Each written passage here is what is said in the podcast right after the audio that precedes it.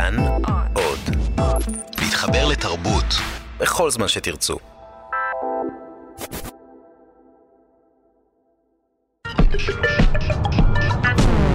שלום לכם, פוענחה מפת הדרכים של הריח במוח, או במילים אחרות, מהו המסלול שעובר המידע שמתקבל באמצעות חוש הריח עד לקליטתו.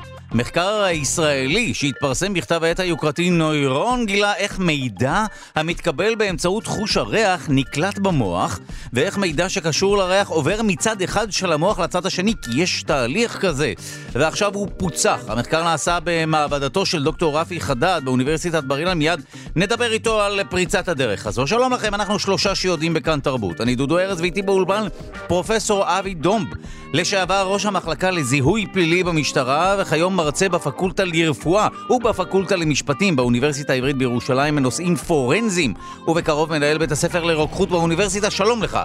בוקר טוב. טוב, אנחנו נדבר איתך על uh, מדע פורנזי, uh, וכדי לדבר על מדע פורנזי נצטרך גם להבין מה משמעות המילה הפורנזית שלאחרונה משתמשים בה הרבה. אנחנו מיד uh, uh, נבין את זה. עכשיו, אתה כאן בין היתר בעקבות תפיסתו בשבוע שעבר של אנס סדרתי שפעל בארצות הברית במשך uh, עשור ונתפס הודות להצלבת מידע גנטי. אז כבר רמזנו uh, שבסופו של דבר, ככל הנראה, מדע פורנזי זה מדע שבא לעזרת המשפט, נכון? של משפט, אנחנו מיד uh, נבין איך הם עשו את זה ואיך שינה המדע הפורנזי את עבודת איסוף הראיות בחקירות פליליות. ומיד נרחיב על זה ונעסוק בעוד עניינים. מיץ רימונים יכול להקטין את הסיכוי לפגיעות מוחיות בעוברים, כך קובע מחקר ישראלי חדש. מדובר גם במיץ רימונים פשוט שאפשר לרכוש בסופר, ולא בהכרח סחוט ממש עכשיו. אז אם את בהיריון, קבי את הרדיו וטוסי לרכוש מיץ רימונים. לרימון מסתבר יש סגולות אנטי-דלקתיות, ומסתבר שפגיעות מוחיות בעוברים אה, זה משהו שקשור לתהליכים דלקתיים, ולכן אם שותים רימון יש פחות סיכוי לדלקות וגם לנזק מוחי לעובר. מחקר שנעשה על ידי חוקרים מרמב"ם וחוקרים מהטכניון, וגם היום מצוין ברחבי העולם יום אוהבי הבננות הבינלאומי. יש לומר בננות, אבל אה, נחתוך פינה. החגיגות כבר נפתחו ברחבי הארץ של יום הבננות הבינלאומי, מיד עדכונים משלל מוקדי שידור. ערן סיקורל בחגיגות אה, יום הבננות בראשון לציון, רינת ספיבק שנמצאת במטע הבננות אי שם ליד משאבי שדה, יערה שפירא שנמצאת במכון וולקני, ואנחנו מיד נדון במצב הבננות בישראל עם שלל מוקדי שידור. העורך שלנו רז חסון המפיקה היא ליטל אמירן, על הביצוע הטכני די.ג'י אלון מקלר. תודה רבה ליגאל שפירא שמלווה את המשדר הזה. נזכיר לכם שאתם מוזמנים להאזין לשלושה שיודעים בכל זמן ובכל מקום, באמצעות היישומון החינמי כאן אודי, ולא רק לשלושה שיודעים, אם תורידו את היישומון החינמי כאן עוד. תוכלו להאזין לכל התוכניות של כאן תרבות בכל זמן ובכל מקום, כל ההסכתים, כל המוסיקה, כל החדשות ועוד. אז זו הייתה הקדמה. הזכרנו את, uh, את הידיעה שפורסמה בסוף השבוע הזה על תפיסה של אנס סדרתי שפעל בארצות הברית במשך עשור ונתפס סוף סוף הודות להצלבת מידע גנטי. ואתה איתנו כאן פרופסור אבי דומב uh, שמכיר את כל נושא המדע הפורנזי ואת השינוי שהתחום הזה עבר, כל תחום איסוף הראיות. אז קודם כל שלום לך. שלום. מה זה פורנזי?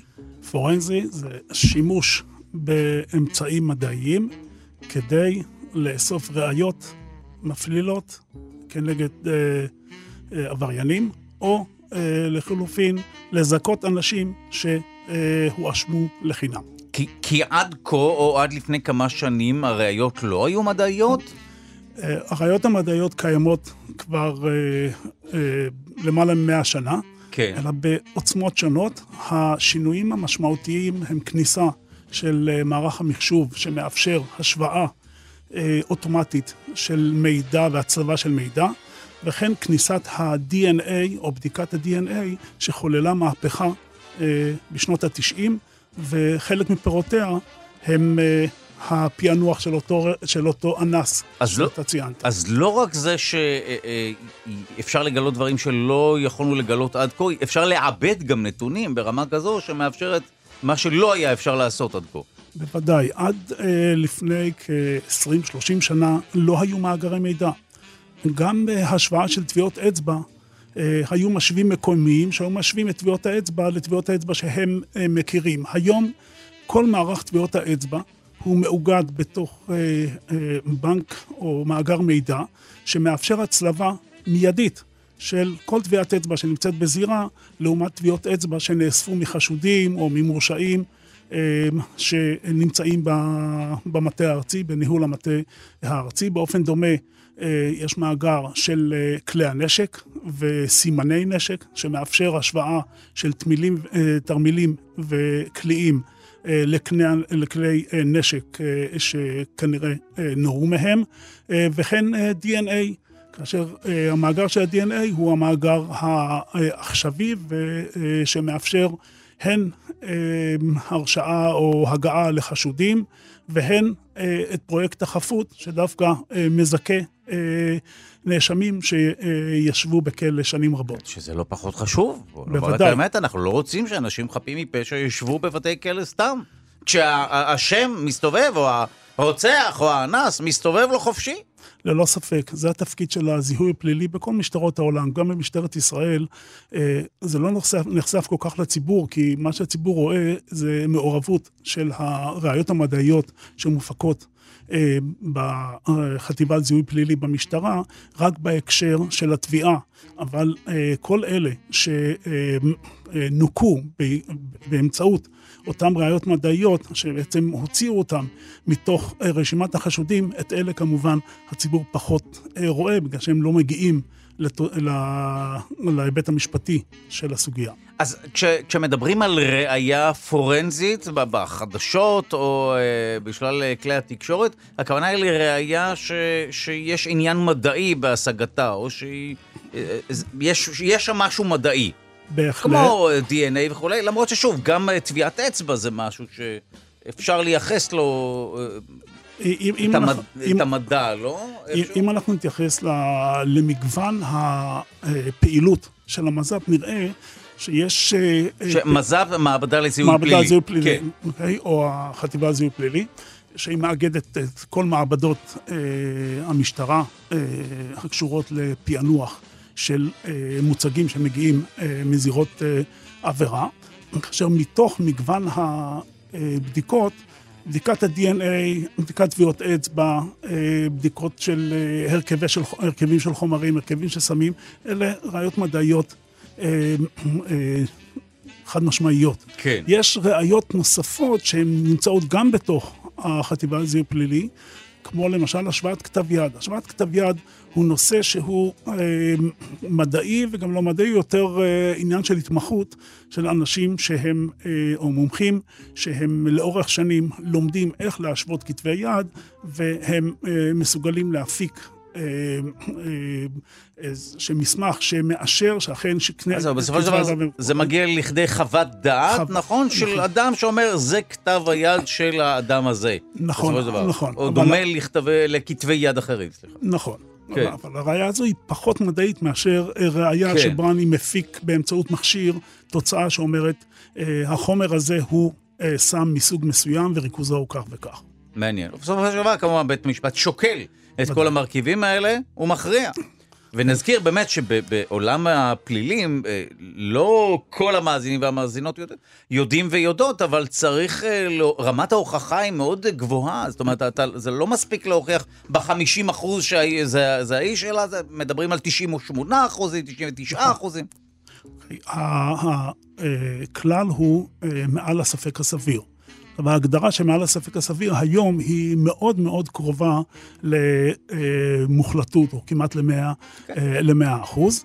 אה, יצוין שהתוצאות או החוות הדעת של חוקרי הזיהוי הפלילי, או המומחים של הזיהוי הפלילי, הם רק מרכיב אחד בתוך תיק חקירה או בתוך תיק של תביעה.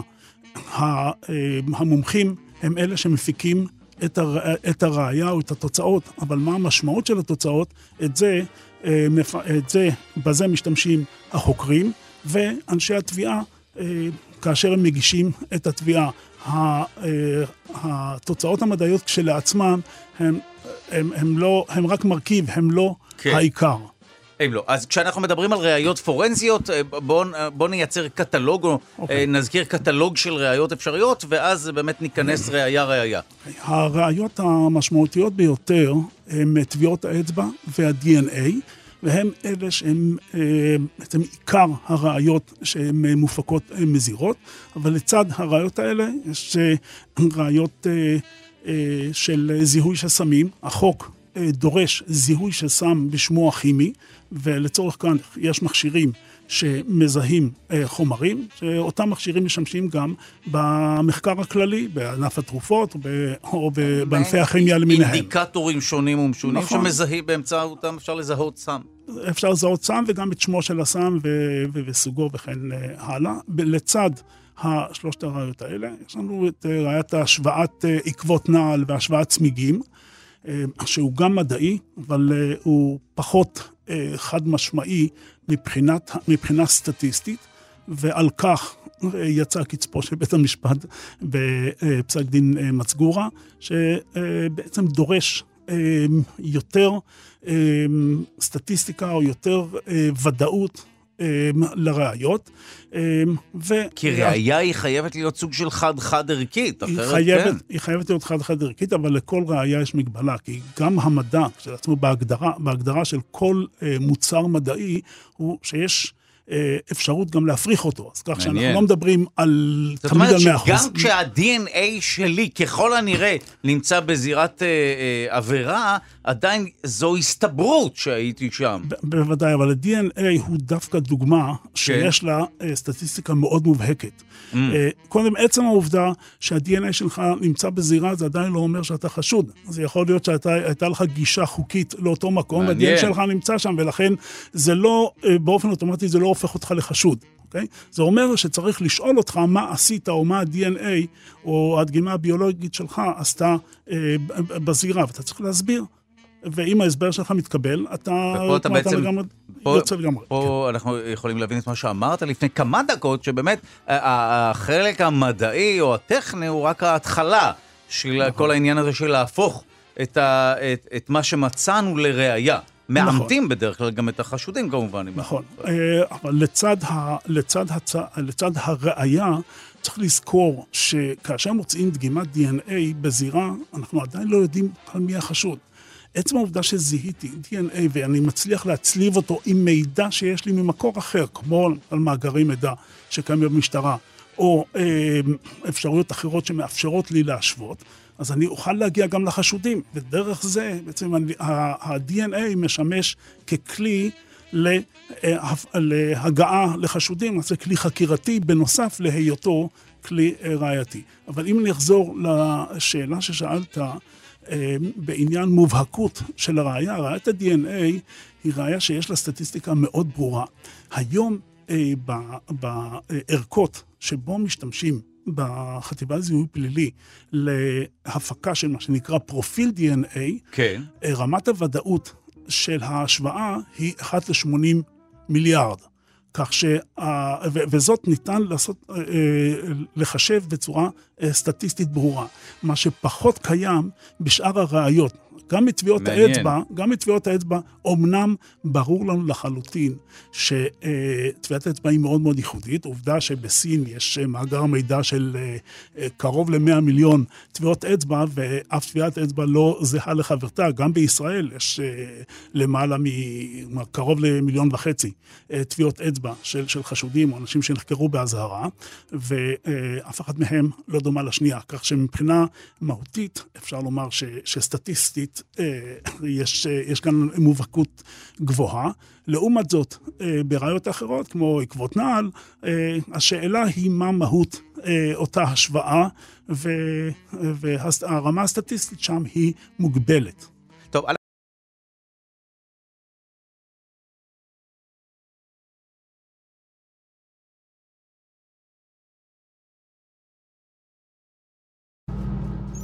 שלום לכם, פוענחה מפת הדרכים של הריח במוח, או במילים אחרות, מהו המסלול שעובר המידע שמתקבל באמצעות חוש הריח ועד לקליטתו?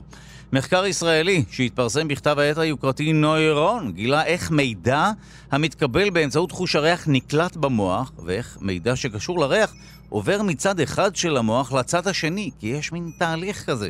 אנחנו מיד נתהה על קנקנו, המחקר נעשה נערך במעבדתו של דוקטור רפי חדד באוניברסיטת אה, בר אילן. אה, הוא מצטרף אלינו מספרד, דוקטור רפי חדד ממרכז גונדה, אה, המרכז לחקר המוח באוניברסיטת בר אילן. שלום לך. שלום, בוקר טוב. טוב, אז אם תוכל באמת להסביר לנו אה, מעט על המחקר שלך, מה גילית?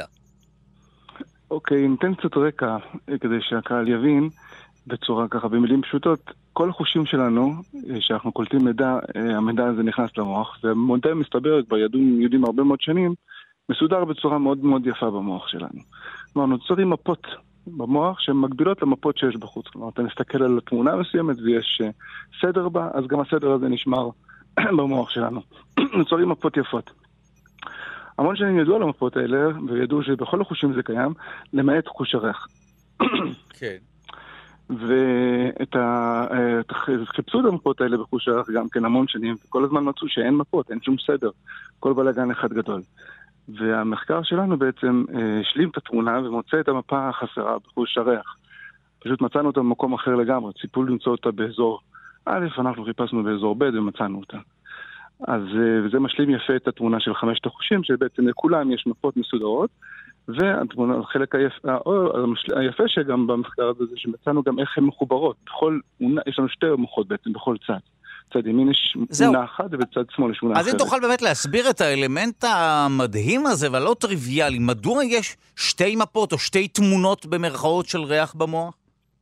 זהו, הכל יש לנו בעצם שתיים, כמעט הכל יש לנו שתיים במוח, והאמונה הכללית היא שזה איזושהי מערכת גיבוי, אבל זה כנראה קצת יותר מגיבוי. זה גם מאפשר אה, יכולת אה, עיבוד וחישוב טובה יותר. למשל, שפה נמצאת רק בצד אחד, אבל גם צד שני עוזר לה. אז יש פונקציות מסוימות של השפה שמתבצעות בצד שמאל, ויש פונקציות אחרות שמתבצעות כנראה חלקן בצד ימין, או עוזרות לצד שמאל. יש אונה דומיננטית, חזקה יותר, ויש אונה שעוזרת. אז זה כבר ידוע הרבה מאוד שנים. מה שאנחנו מצאנו זה שתי מפות בשני הצדדים, והן מחוברות יפה מאוד אחד לשני. כלומר, בהתאמה. אם הפינה הימנית תעבור לפינה, תהיה מחוברת לפינה השמאלית בצד השני. כך שמידע יכול לעבור מצד אחד לצד שני. שזה מסביר גם איך אה, זיכרונות עוברים מצד אחד לצד שני. גם זה ידוע, אה, כבר הרבה מאוד שנים, שאנחנו זוכרים דברים, אז זה נשמר או בצד אחד, או בצד שני, או בשני הצדדים. זה יכול להיות בצד אחד בלבד, זה יכול להיות בצד שני בלבד, וזה יכול להיות גם בשני הצדדים, מין גיבוי לזיכרון. ואנחנו יכולים לשלוח את הזיכרון. הסיבה היא גיבוי בגדול? לא ברור לגמרי, זה עדיין תחת מחקר. הסיבה, כאילו ההשערה הכי הגיונית זה איזשהו סוג של גיבוי, כי אם יהיה לך איזושהי תקלה בצד אחד או פגיעה, עדיין תמשיך לתפקד עם הצד השני. אז כדי לאפשר את זה אתה חייב, א', שהמידע יעבור בצורה יפה, בצורה מסודרת, וב', שתוכל לשלוף את המידע אם יהיה תקלה. המנגנון שמצאנו מאפשר את העברת המידע וגם את שליפתו. אוקיי. אה, אוקיי, אה, ברשותך, אני רוצה אולי לחזור למקורות המחקר או להתחלה שלו. אה, ואנחנו דיברנו על שרטוט של מפת דרכים. של הריח במוח. אולי באמת תספר לנו על אותה מפת דרכים. מה קורה ברגע שאני מריח משהו? איך, לאן זה מגיע? מה קורה עם המידע הזה? אוקיי, אז באף שלנו, באף של כל בן אדם וכל חיה כמעט, יש מאות סוגי רצפטורים, חייש, חיישנים נקרא לזה. אם נגיד, כדי, ש... כדי שהקהל יבין, בעין שלנו יש שלושה חיישנים, אחד לאדום, אחד לירוק ואחד לכחול, והם מגיבים לצבעים השונים הללו, וככה אנחנו נוסרים את התמונה. באף שלנו, לעומת זאת, יש ב-400 חיישנים. כל אחד מגיב למולקולות ריח שונות. כשמגיע מולקולת ריח, היא מפעילה קבוצה מסוימת מהחיישנים האלה. למשל, מתוך ה-400 היא יכולה להפעיל 20. וריח אחר יפעיל 20 אחרים. יכול להיות שיהיו חלק מהם משותפים בין ה-20 הללו ול-20 הללו, אבל כל אחד מפעיל 20-30 חיישנים שונים, וזה בעצם סוג של ברקור, כמו שיש על הסופרמרקט, על המוצרים שאתה קונה מאחורה אה, mm. פסים שחורים קטנים, כן. נוצר איזשהו קוד, קוד אה, לכל ריח. אז ככה אנחנו חושבים שמקודת ריח במידע הזה עובר לאזור אחר, שנקרא גרעין, אה, גרעין הריח, ושם הוא עובד, ועובר אחרי זה אל המוח. אנחנו מצאנו שיש מפה מאוד מסודרת בגרעין הזה, והמפה הזאת מחוברת בין שני אזורי המוח.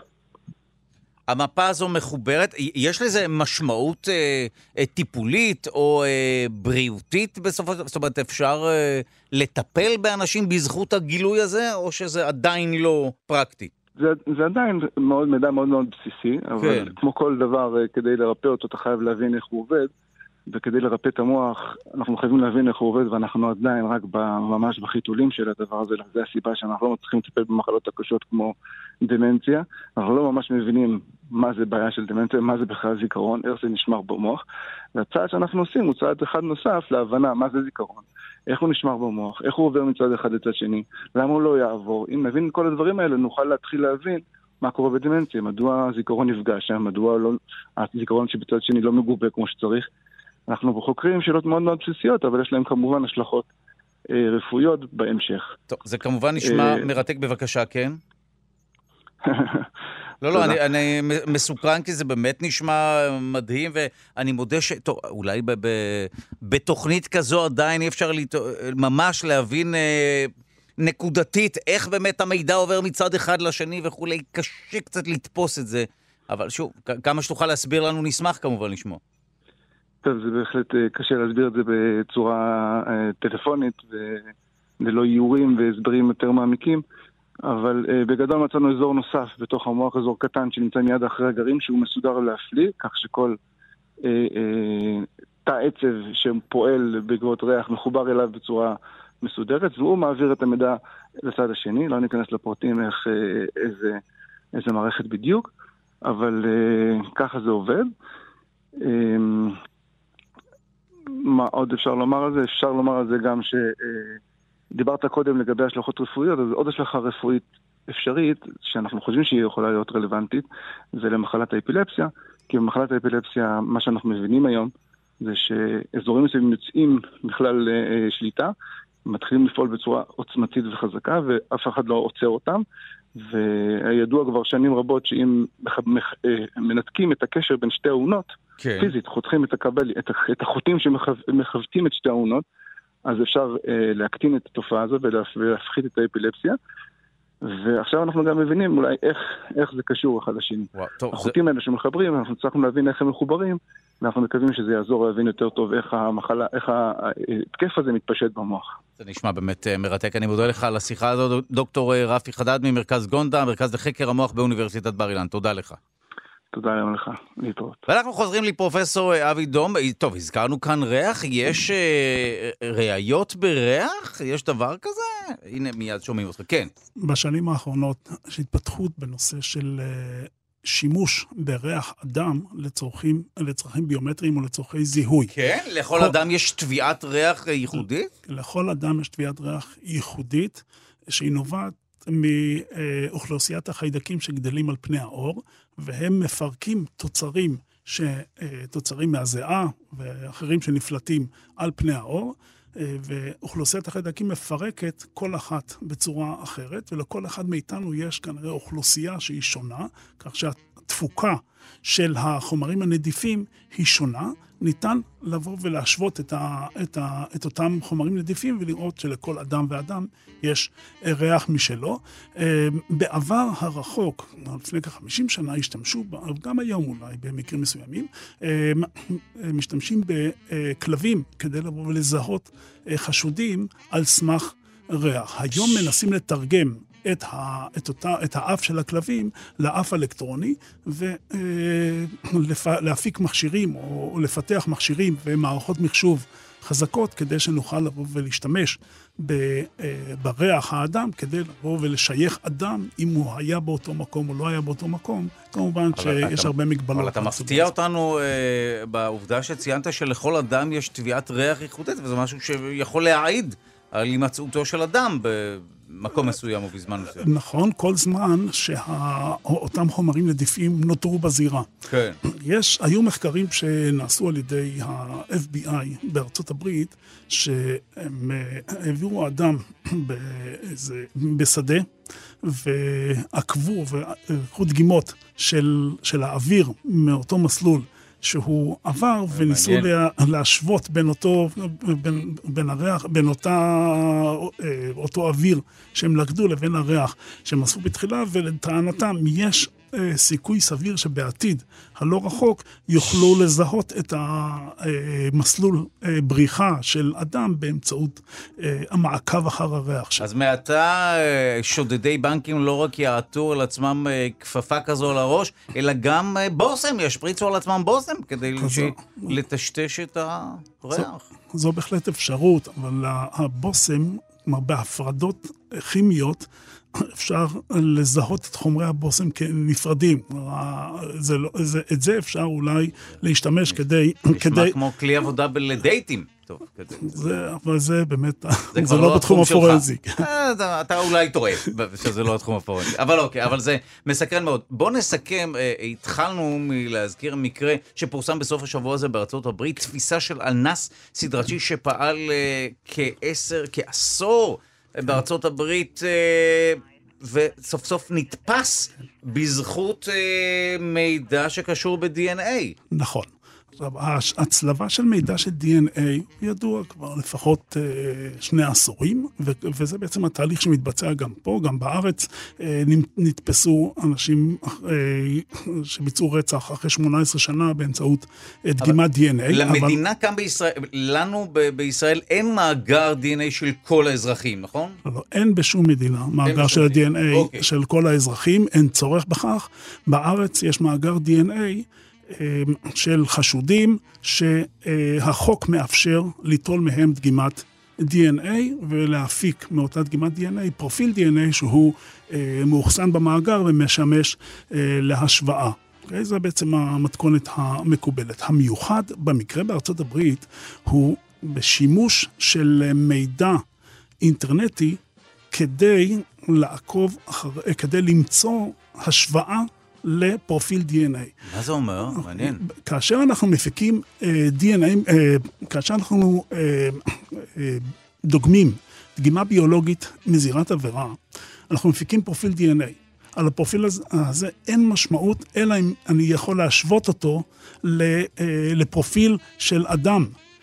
עכשיו, את זה אני יכול לעשות או על ידי השוואה עם אה, מאגרי מידע שיש לי, או במשטרה, אבל זה לא אומר שכל אדם שפעם, שנמצא במאגר, הוא, הוא יושווה לי לאותו, לאותה זירה. לכן אני אמתין שנים או, או תקופות עד שאותו חשוד יבצע עבירה נוספת, שהיא אה, אה, תאפשר נטילה של דגימה, של DNA, אה, דגימה ביולוגית כדי להפיק פרופיל DNA, ואז אה, המערכת תצליב באופן אוטומטי את המידע שנאגר בזירה, לעומת המידע החדש שנכנס לתוך נשמע, מאגר ה-DNA. נשמע עכשיו, שלפי זה יש לפושעים פסילה אחת. אם אתה עושה עוד פסילה, אז נתפסת. נתפסת. כי נכנסת למאגר. נכון. אז וזה... מדוע לא לקחת, מכל, מלבד כמובן פרטיות וכולי, מדוע לא לקחת דגימת DNA מכל אדם במדינה? קודם כל זה התהליך שהוא מאוד לא יעיל, אם אנחנו מדברים על הצד הכלכלי. כן. נטילה של דגימות uh, DNA משמונה מיליון uh, תושבים זו עלות מאוד גבוהה, והיא לא נחוצה. המערכת גם לא דורשת את זה. המערכת סך הכל מרבית תושבי המדינה הם אנשים ישרים והגונים. כן. יש אה, אחוז מאוד קטן. למרות שמי שהם... שצופה בחדשות מדי יום בטוח שאנחנו חיים פה בג'ונגל, אבל זה סתם כך אה, נדבק בתקשורת. אה, מדינת ישראל, יחסית, י, יחסית למדינות נכון, אחרות, נכון. מצבה הוא מצוין. נכון, מבחינת, נכון, נכון. גם נכון. מבחינת כמות מקרי הרצח וגם עבירות אחרות. זה נכון שצריך לצמצם גם את אותו אוכלוסייה. יש מחוללי פשיעה סדרתיים, ואותם מחוללי פשיעה צריך... אה, כלומר בעצם לטובתם או, או לצורך תפיסתם, אה, נבנו מאגרי המידע. כי אין צורך, אם בן אדם רגיל הוא לא יחזור על פשע והוא גם אף פעם לא יהיה פושע. כן. כן? אבל אותם אנשים, הם יחזרו למקום הפשע, ולכן זה בעצם הבסיס לניהול אה, של מאגר המידע. מה קרה פה במקרה של ארה"ב? אה, לא היה מאגר, אין מאגר מידע, אותו אדם לא מופיע במאגר מידע, כי אף פעם הוא לא נתפס בעבירה שחייבה את אנשי החוק ליטול את דגימת ה-DNA שלו. כן. אה, כאן, מה שעשו חוקרי ה-FBI או חוקרי, חוקרי המשטרה שם, הם פנו לעזרה של חברה פרטית שאוספת או נותנת שירותי DNA לאנשים. כל אדם שרוצה לדעת מה מקור, מה מקור המוצאו המשפחתי, שולח דגימת DNA, דגימה ביולוגית, ומהדגימה הזו מפיקים פרופיל DNA ושולחים לו. עכשיו, החברה גם אוגרת את אותו, את אותו מידע אצלה. והיא, כיוון שהבן אדם כבר נתן את זה מיוזמתו, כן? אז המידע הזה הוא זמין ולכאורה הוא לא מוגבל. למרות שלא שאלו אותו, וזו הסוגיה פה. האם מותר להשתמש באותו מידע כדי להפליל אנשים? בארץ, למשל, אם, אה, אה, אם אדם מסר דגימת DNA אה, בצורה מבוקרת ומוגבלת, כמו למשל מתנדבים, שזה מושג של מתנדבים, אדם, כן. אדם שהוא פעם נחשד בפדופיליה או, או באונס, באופן אוטומטי מתרחש אונס באותו אזור, אז כדי לנקות אותו, הוא מוסר פרופיל DNA כדי רק, כדי לבדוק האם הוא קשור או לא קשור לאותה עבירה, והשימוש הוא אך ורק לאותה מטרה. אי אפשר לבוא ולהשוות את אותה דגימה לעבירות אחרות או בכלל למאגר. שלל שאלות טוב. אתיות, אבל אוקיי, נכון. סקרנת. אז, אז, אז, אז אלה, אלה שאלות אתיות שקיימות כל הזמן. רגע, אז מה היה בארצות הברית? רק נשלים את הסיפור המרתק הזה. בארצות הברית, מתוך המאגר האזרחי, נמצא, נמצאה השוואה לאותו אדם. כי מה, הוא מסר את זה מס, בהתנדבות? הוא, הוא מסר את זה בהתנדבות, הוא, כנראה שהוא הסתקרן, או אחד מבני משפחתו הסתקרן אה, לדעת אה, מה פרופיל ה-DNA ומה הקשר המשפחתי. הוא גם אנס וגם סקרן בכל מה שקשור לאילן יוחסין. נכון לשמחתנו, ובצורה כן? כזו הוא נתפס, ונתפסו עוד כמה. אה, באותו, באותה שיטה, וזה כמובן הציף את השאלה באיזה מידה אדם שמוסר דגימת DNA לצורך הפקה פרטית, האם זה יהיה זמין לכוחות המשטרה. וגם שאלה נוספת, האם ראייה שהושגה במרמה או בדרך לא דרך, בסופו של דבר נכון. היא קבילה בבית המשפט, וזה כבר עניין של תפיסת מערכת נכון. המשפט. נכון, זה, יש כאן הבדל גדול בין, אה, בין מערכת המשפט האמריקאית למשפט הישראלית. אתה יודע מה, אז בוא נדבר על זה.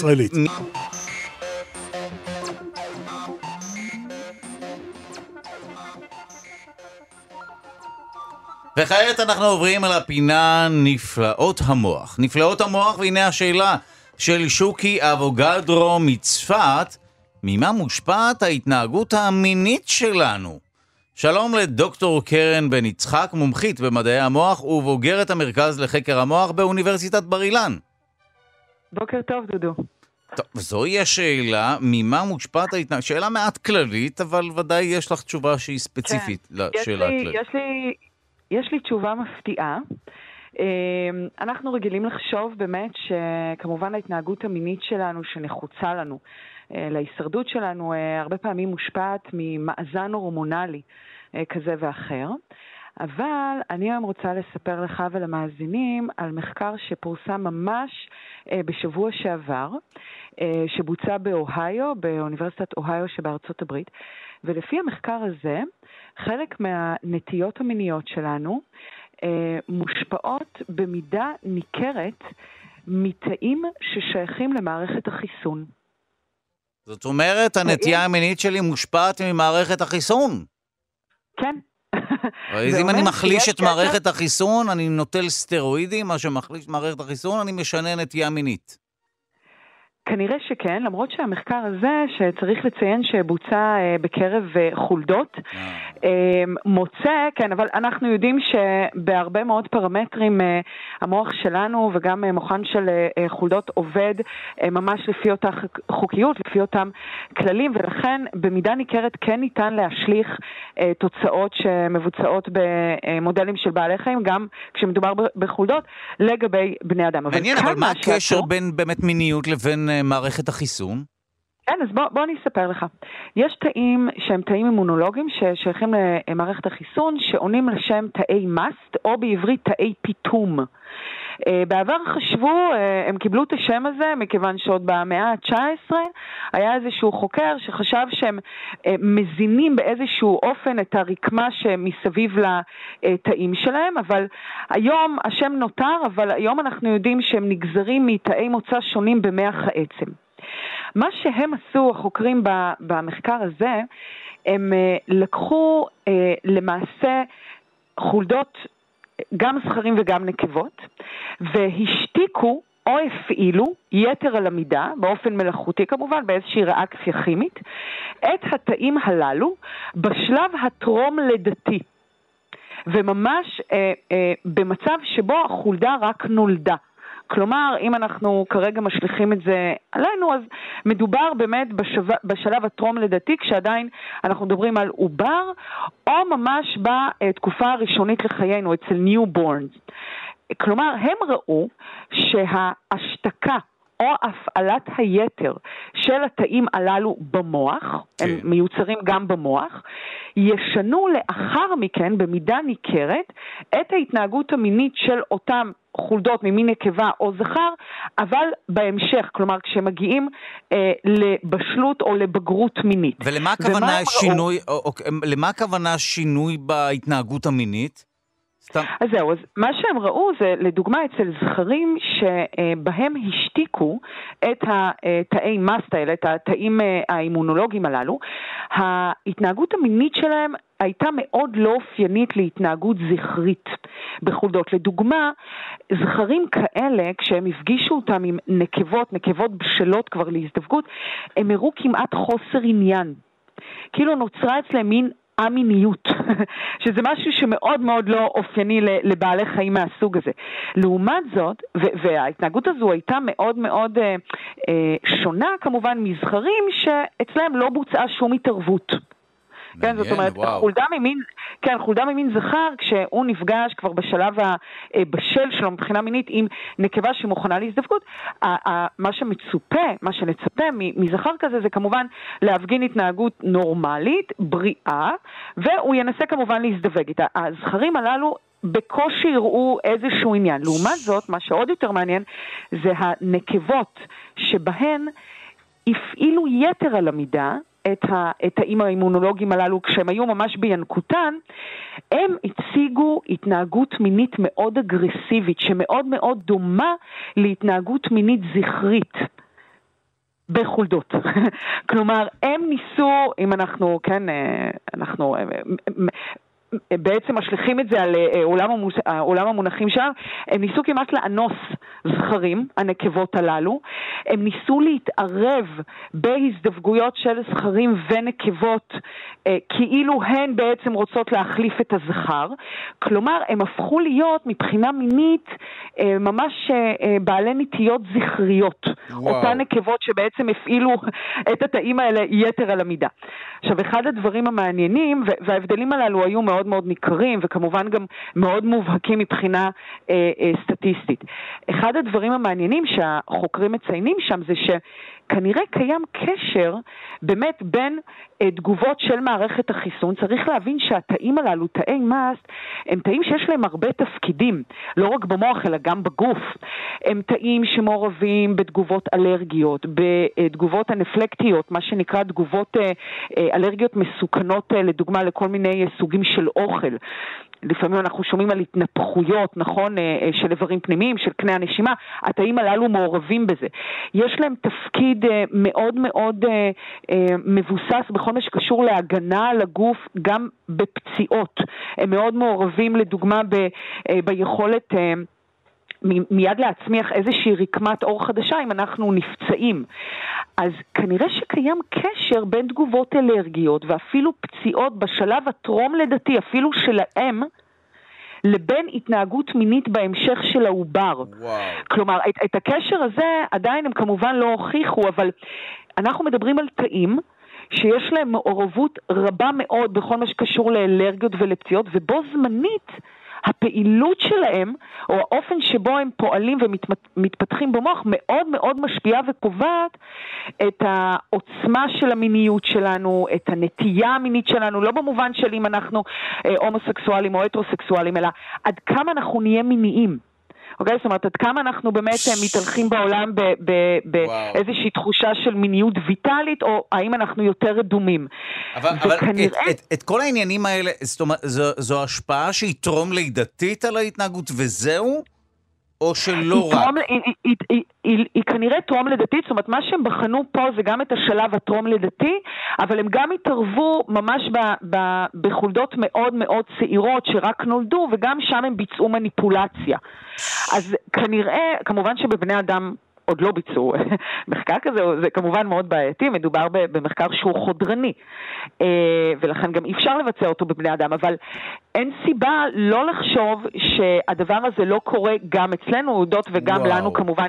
יש את התאים הללו, ויש לנו כמובן נטיות מיניות כאלה ואחרות, ואצלנו אנחנו גם יודעים שהתאים הללו פועלים במוח, וגם אחראים באמת על כל מה שקשור בהחלמה מפציעות, מכמובן אה, התערבות בכל מה שקשור לתגובות אלרגיות, וכמובן גם הגנה מפני פתוגנים. אז השאלה שלך בהתחלה, אני נוטה לומר, למרות ששוב, זה לא מוכח מחקרית, אבל תיאורטית אפשר לשער שכן, קיים קשר הדוק בין מערכת החיסון שלנו למוח שלנו, את זה אנחנו כבר יודעים.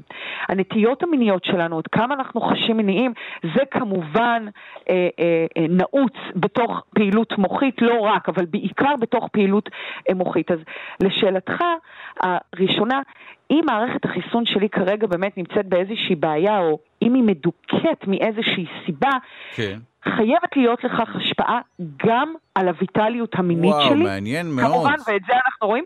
אז אינטואיטיבית זה נשמע לנו הגיוני, אבל הנה, המחקר הזה מוצא באמת את הקשר הראשוני שקיים ממש בתוך המוח, הקשר הביולוגי הראשוני שקיים בתוך המוח, וממש מראה איך מידת הפעילות של תאים אימונולוגיים יקבעו לאחר מכן בבגרות עד כמה אנחנו נהיה מיניים או לא, עד כמה נהיה אגרסיביים או עדינים. זה מדהים, אני רוצה להודות לך על השיחה הזאת. דוקטור קרן בן יצחק, מומחית במדעי המוח ובוגרת המרכז לחקר המוח באוניברסיטת בר אילן, תודה לך.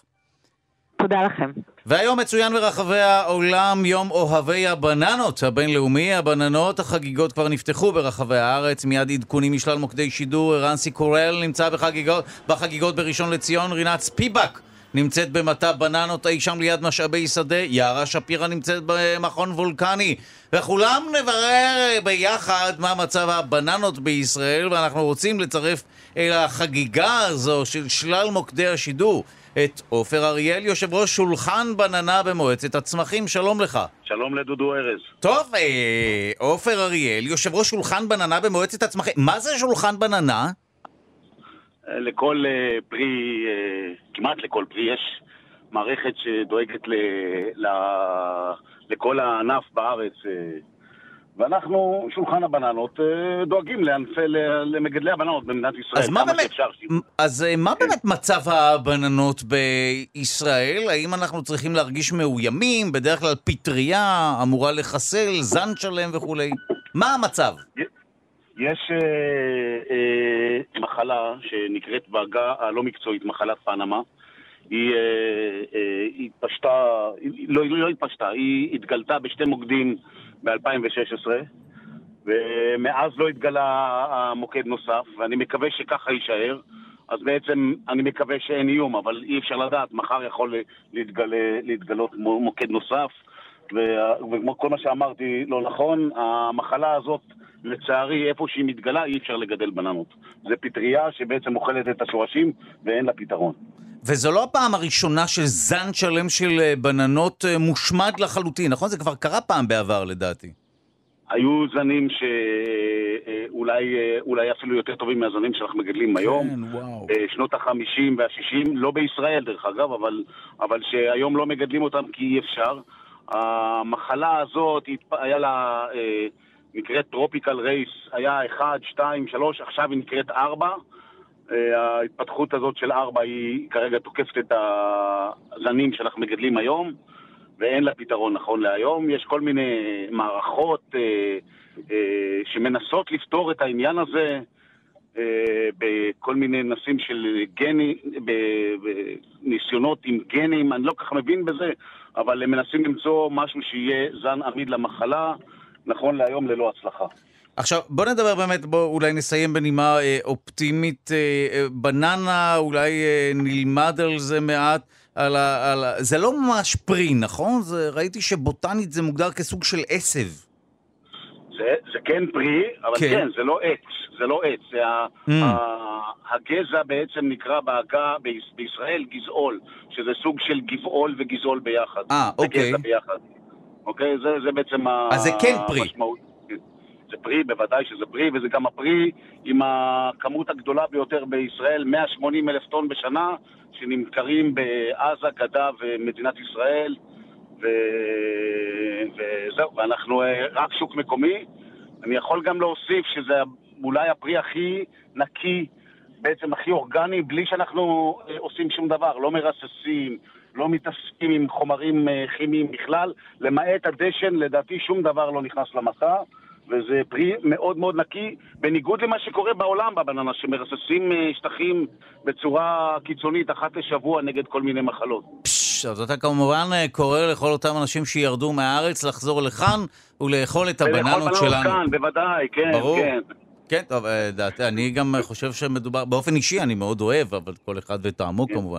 זה אחד הפירות האהובים עליי. טוב, אני רוצה להודות לך על השיחה הזו, עופר אריאל, יושב ראש שולחן בננה במועצת הצמחים. כן, בעד מה. יום אוהבי הבננה, תודה רבה לך. ביי. שלום לכם, מחקר ישראלי חדש קובע מיץ רימונים יכול להקטין את הסיכוי לפגיעות מוחיות בעוברים. מדובר גם במיץ רימונים פשוט שאפשר לרכוש בסופר.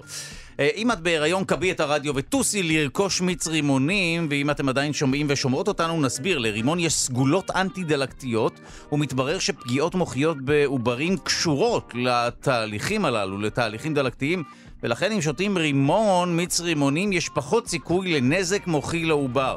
מחקר שנערך על ידי חוקרים מהקריה הרפואית רמב"ם וחוקרים מהטכניון מיד כל הפרטים על המחקר המסקרן הזה. שלום לכם, אנחנו שלושה שיודעים מכאן תרבות שעה שנייה, אני דודו ארז, ואיתי באולפן נשאר פרופסור אבי דום, לשעבר ראש המחלקה לזיהוי פלילי במשטרה, כיום מרצה בפקולטה לרפואה ובפקולטה למשפטים באוניברסיטה העברית בירושלים, בנושאים פורנזיים, בקרוב גם מנהל בית הספר לרוקחות באוניברסיטה, ואיתו אנחנו מדברים על מדע פורנזי. יש קשר בין מדע פורנזי לבין רוקחות, אם כבר הזכרנו באמת את הטייטל שלך?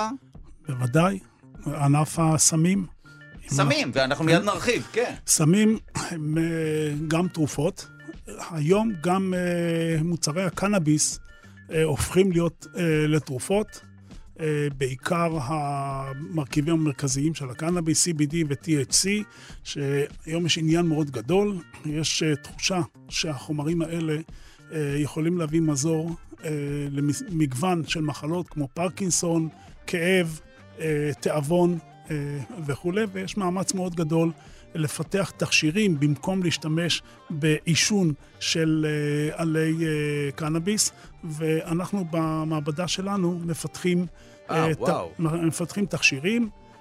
שהם למתן דרך הפה של אותם אה, המרכיבים הפעילים של הקנאביס. שחולים לא יצטרכו לעשן בהכרח את החומרים נכון, הללו, נכון, אלא לצרוך אותם. כן. שזה יהפוך להיות לתרופה, במיוחד כשאנחנו מדברים על אה, פרקינסון לילדים, זה לא ודאי. לא מתאים שיעשנו. ודאי, אה, אנחנו, טוב, מיד נרחיב, בואו נעשה באופן כללי אה, סמים וגם נזכיר את ההגדרות שהזכרנו, נסגיר אה, כאן שהעורך שלנו רז חסון, המפיקה היא ליטל אמירן, על הביצוע הטכני אה, די.ג'י אלון מקלר, תודה רבה ליגאל שפירא שמלווה את המשדר הזה. טוב, רגע לפני שנדבר על מחקר פורץ דרך בנושא שתיית מיץ רימונים וה... אפשרות שאולי הוא מקטין סיכוי לפגיעה מוחית בעוברים, אנחנו רוצים לחזור לראיות פורנזיות. נזכיר למי שמצטרף אלינו, פורנזי הכוונה היא אה, של המדע, ראיות מטעם המדע, או שאנחנו נעזרים במדע, נכון? ראיות באמצעות המדע. באמצעות המדע. עכשיו, הזכרנו ב... לקראת סוף השעה הקודמת אה, את השאלה אה, אה, טוב, ראשית אנחנו נזכיר למי שמאזין לנו עכשיו שאנחנו התכנסנו כאן בעקבות תפיסה בשבוע שעבר של אנס סדרתי שפעל בארצות הברית במשך עשור והוא נתפס הודות להצלבת מידע גנטי, אבל אתה סיפרת שהמידע הגנטי לא היה ברשות המשטרה, אלא הוא... מרצונו הטוב, במרכאות או לא הטוב, בהתנדבות, מסר מידע כנראה כדי לייצר לעצמו איזה אילן יוחסים לאתר מסוים, ואיכשהו המשטרה השתמשה במידע הגנטי שהוא מסר כדי להצליב וכך הוא נתפס. נכון. הסיפור הזה למעשה מעלה את הסוגיה של אה, אה, באיזה מידה מותר לנו להשתמש כן. במידע חיצוני, ובכלל אה, השגה של ראיות שלא על פי החוק. אז בוא אז... ספר לנו אולי מה המצב המשפטי, זו שאלה כבר כן. משפטית. האם בישראל מותר, בית משפט יכול להתחשב בראייה שהושגה בדרך לא דרך, מה שנקרא תורת פרי העץ המורעל וכולי? פרי העץ המורעל בארצות הברית הוא מיושם במלואו, זה אומר שאם שוטר שלא ברשות נכנס לבית ומצא שם עסקת סמים ואנשים שמעשנים בסמים. כל הראיות שמופקות מאותה כניסה הן פסולות. די! לעומת זאת, בישראל לא אימצו את, ה, את הגישה הזו, אלא אה, יש משקל לראייה. משקל, אה, ראייה שהופקה שלא אה, כחוק, או, אז השופט יכול להחליט באיזה מידה הוא מקבל את הראייה הזו או לא. זאת אומרת שבארצות הברית, אם איכשהו המשטרה משיגה, אה, מוכיחה שהתבצע פשע, אבל הדרך להשיג את הראייה הייתה פעולה לא חוקית. כפי, כפי שאמרת, חדירה לבית ללא צו וכולי, כן, אז כל... אסור להשתמש בראייה. כל הפירות של הראייה, זאת אומרת, וואו. פירות של הפירות של הראיות, כל אלה נפסלות, ולמעשה אדם כנראה לא יועמד לדין. עם, אה, עם, עם אלה ראיות המרכזיות. ואצלנו שוב אה, זה לשיקול דעת השופט. זה נכון, היו מספר יוזמות של שופטים, כמו הלכת יששכרוב הזכורה והיא מוכרת, שבה חייל עריק, שבאו אליו שוטר, שוטרים לביתו ועצרו אותו, ובמהלך המעצר נפל לו מהכיס סמים. ואחר כך בתשאול שלו, ללא עורך דין ובלי שהם מסרו לו את האפשרות שהוא יכול להתייעץ עם עורך דין, mm. הוא הודה גם בשימוש בסמים. וואו. ה... והוא עומד לדין על השימוש בסמים, על החזקת סמים וכמובן על עריקות. החזקת סמים, זה היה ברור, כן, זה לא, זה פשוט ראו את זה, אה, אבל השימוש בסמים, שזו הייתה הודעה שלו, שהושגה שלו. ללא הבאתו לידיעה שאפשר להתייעץ. עם עורך דין, אז, אז הראייה הזו נפסלה. ולכן הוא, הוא נפסלה, ולכן הוא לא הועמד לדין על השימוש בסמים. זה בעצם הייתה ראייה ששייכה את כל הנושא הזה ל... אז הנה הגישה האמריקאית מכרסמת בגישה הישראלית. אמ, אבל היו פסיקות לאחר מכן שלא אה, קיבלו. לא רק פסט פוד, הנה הפכנו לאמריקאים, אבל אתה אומר שבסופו של דבר זה לא יתקבל. זה לא, לא, לא, אני לא מאמין שבית משפט יוותר בינינו, זה כוח עצום להשתמש בראייה, גם שהושגה בצורה לא חוקית, אני לא בטוח שבית משפט ירצה לוותר על כוח כזה. כמובן שהמשטרה חייבת וצריכה ופועלת רק על פי החוק. כן, ודאי. ולכן. פחות לא, לא, ודאי. אגב, זו, אה, אם כבר אנחנו מתחילים את השעה השנייה, אפשר גם uh, לשבח בלי טיפה של ציניות גם את המשטרה וגם את מערכת המשפט בישראל. ואתה הזכרת בשעה הקודמת את העובדה שהמצב בישראל מבחינת עבירות וכולי הוא יחסית טוב. זאת אומרת, אה, יחסית, אנחנו יודעים שבתקשורת הדברים ניבטים אחרת, ואנחנו מרגישים שכולם פה רוצחים ושודדים, וכולם מתים ורבים ושונאים. זה לא כך במציאות, לשמחתנו. מערכת המשפט היא יחסית הוגנת, והמשטרה היא, שוב, יש uh, סטייה כמובן של מקרה זה או אחר, אבל כגוף משטרתי, בוא נגיד שעדיף להיתקל בשוטר ישראלי מאשר שוטר אמריקאי. אני חייב לציין uh, את הרושם שלי מהמשטרה. אני באתי מהאקדמיה כן. ב-2007, וקצת חששתי איך אני אסתדר. מצאתי מערכת מאוד מסודרת, כן, כן, מאוד ודאי. מאורגנת. פועלת על פי חוק, ובוודאי מעבדות מז"פ וכל מערך המז"פ פועל בצורה מדעית אה, מוחלטת. אה, ואגב, אם, אם כבר הזכרת את מעבדות המז"פ, האם אה, הן, משטרת ישראל השכילה באמת להתעדכן בכל מה שקשור לראיות אה, פורנזיות היום? הטכנולוגיה כן. נכנסה לפעולה? משטרת ישראל נחשבת לאחד מחמשת המז"פים הטובים בעולם, בגלל שבמז"פ של משטרת ישראל המדינה מאפשרת ומממנת מחקרים שמתבצעים אה, אצלנו בזיהוי הפלילי בשיתוף האוניברסיטאות, אבל גם אה, באופן עצמאי. אז אפשר להחמיא למשטרת ישראל, מי היה מאמין? כן, אני כן? בעד uh, מחמאות. זה נכון, לא? זה נכון שיש חריקות, אבל בכל, בכל כן. מסגרת גדולה יש חריקות, לצערנו, צריך לצמצם אותן, אבל ב... כשאני מסתכל על המערכת כן, באופן כללי, לא זה עובד. כן, אבל זה לא הכלל באמת. הכלל נכון. הוא שמדובר בגוף שפועל כן על פי חוק, ועושה את העבודה שלו. ואנשים וגם, מצוינים. אנשים מצוינים, והשירות הוא טוב כמי שפרצו נכון. לדירתו, ושוטרים ממש התעקשו שאגש לתחנת המשטרה ואקח את חצי הבקבוק אה, שה... חבר'ה שפרצו אליי איכשהו, נכון. הם באמת שעשו מאמץ, אני מוכרח אה, כן להגיד, אה, כאזרח, אני באמת מוכרח לציין לחיוב את השירות שקיבלתי. למרות שאחוז הגילויים בפריצות הוא מאוד נמוך לצערנו, זה נובע גם מהעובדות שאותם פורצים אה, מבינים את המלאכה ויודעים גם מה מז"פ מחפש לצערנו. טוב, גם אם מוצאים אותם, הרבה פעמים הם נהנים ממעצר, ואז נכון. חוזרים שוב לרחוב לפשוע. נכון. טוב, בוא נחזור uh, לדבר. הזכרת את נושא הסמים, שהפך להיות uh, משהו שקשור מאוד כמובן לתחום המדע, נכון? זיהוי של סמים וכו'. נכון, זיהוי של סמים. אחת, אה, כאשר נתפס סם בידי, אה, בידי אדם, אה, צריך להוכיח ש, שאכן זה סם, ויש רשימה כימית, רשימה של שמות כימיים בחוק, וחייבים להוכיח שאותו חומר שנתפס הוא אחד מהחומרים שמופיעים ברשימת הסמים. הייתה לנו תקופה לא קלה, בסביבות אה, אה, השנים של 2010, 2011, 2012, שבו אה, עבריינים הפיקו סמים מעוצבים או נגזרות כימיות של אמפטמין, שהם סמים אה, לכל דבר, כן. אה, אבל הם לא הופיעו ברשימת הסמים. זאת אומרת, בפקודת הסמים יש רשימה, נכון? יש שהיא רשימה. מתעדכנת, שאפשר לעדכן אותה. נכון. אבל תמיד באמת יש תחושה שיש איזה סם חדש בפיצוציות, מה שנקרא, שוב, כשם קוד, אני לא יודע אם זה באמת בפיצוציות, לא רוצה כמובן להכפיש, אבל אה, יש נולדים או נוצרים סמים חדשים שלא מופיעים לתקופה כלשהי בפקודת הסמים. נכון. עכשיו, אותן הנגזרות של, של אמפטמין, החוק אה, השתנה, או התקנה השתנתה, כך שכל הנגזרות האלה הן כבר כלולות בפקודת הסמים, מספיק שמוסיפים את המילה ונגזרותיהם, אז כל אלה כלולים, כן. ובצורה כזו פתרנו את הבעיה הזו. אבל בקנבינואידים, שזה אה, חומרים שהם ממשפחת הקנאביס, כן. ששם גם מבצעים אה, נגזרות כימיות. אה, שם יותר קשה, כי יש חומרים שאני מפיק אותם ואין להם את הפעילות הפסיכואקטיבית, כך שאני לא יכול באופן גורף להגיד כל הנגזרות של הקנבינואידים, גם נגזרות שונות, ולכן אנחנו עדיין נותרים בבעיה, אבל הבעיה המרכזית בעצם נפתרה מבחינת, השימוש של סמים חדשים שנכנסים לשוק. וזיהוי של סמים זה לא משהו מסובך מבחינה נכון, זיהוי אינדיקטורים של... וכולי. נכון, יש... זיהוי של סמים מתבצע בשיטות אנליטיות המקובלות בענף הרפואה, בענף הרוקחות, בענף אה, הכימיה, אה, שהזיהוי הוא חד משמעי, היום משתמשים במכשיר שהוא, אה, זה בבדיקה אחת, הוא מזהה, הוא נותן שני, שתי אינדיקציות. לנוכחות של אה, חומר אה, מסוים, וזו למעשה השיטה המקובלת גם בארץ וגם בעולם. אגב, אפשר ללמוד, אנחנו מדברים על ראיות אה, פורנזיות של המדע. אפשר ללמוד את העניין הזה? זאת אומרת, יש כבר התמקצעות אקדמית בתחום? אוקיי. Okay.